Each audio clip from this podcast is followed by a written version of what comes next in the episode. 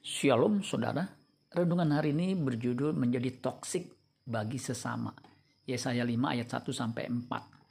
Aku hendak menyanyikan nyanyian tentang kekasihku. Nyanyian kekasihku tentang kebun anggurnya. Kekasihku itu mempunyai kebun anggur di lereng bukit yang subur.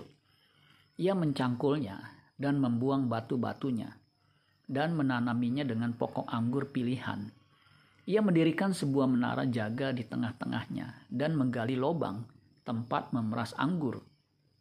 Lalu dinantinya supaya kebun itu menghasilkan buah anggur yang baik. Tetapi yang dihasilkannya ialah buah anggur yang asam. Maka sekarang, hai penduduk Yerusalem dan orang Yehuda, adilah, adililah antara aku dan kebun anggurku itu. Apatah lagi yang harus diperbuat untuk kebun anggurku itu yang belum kuperbuat kepadanya. Aku menanti supaya dihasilkannya buah anggur yang baik. Mengapa ya yang dihasilkannya hanya buah anggur yang asam? Buah anggur yang diharapkan manis ternyata asam. Padahal sudah diusahakan sedemikian rupa. Tetapi tetap saja pohon itu tidak menghasilkan buah anggur yang manis, melainkan anggur asam. Anggur asam dari kata Ibrani biushim Beushim artinya stinking, berbau busuk atau stance, sama berbau amis atau busuk. Poison, poison, beracun. Anggur yang manis adalah simbol atau lambang orang yang hidupnya menyenangkan dan berkenan kepada Allah.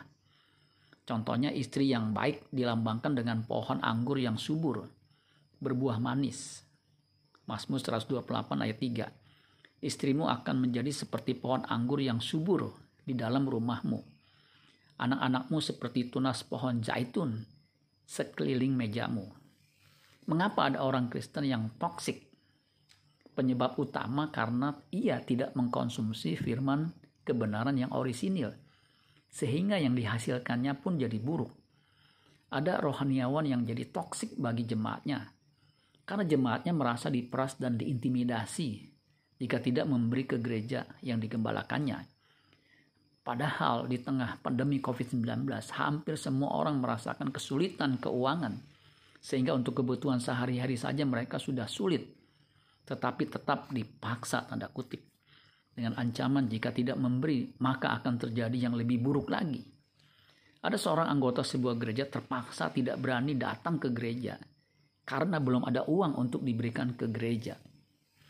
Orang Kristen harusnya jadi terang dan garam bukan jadi ancaman bagi sesamanya atau yang kita kenal sebagai homo homini lupus, artinya manusia menjadi serigala bagi sesamanya.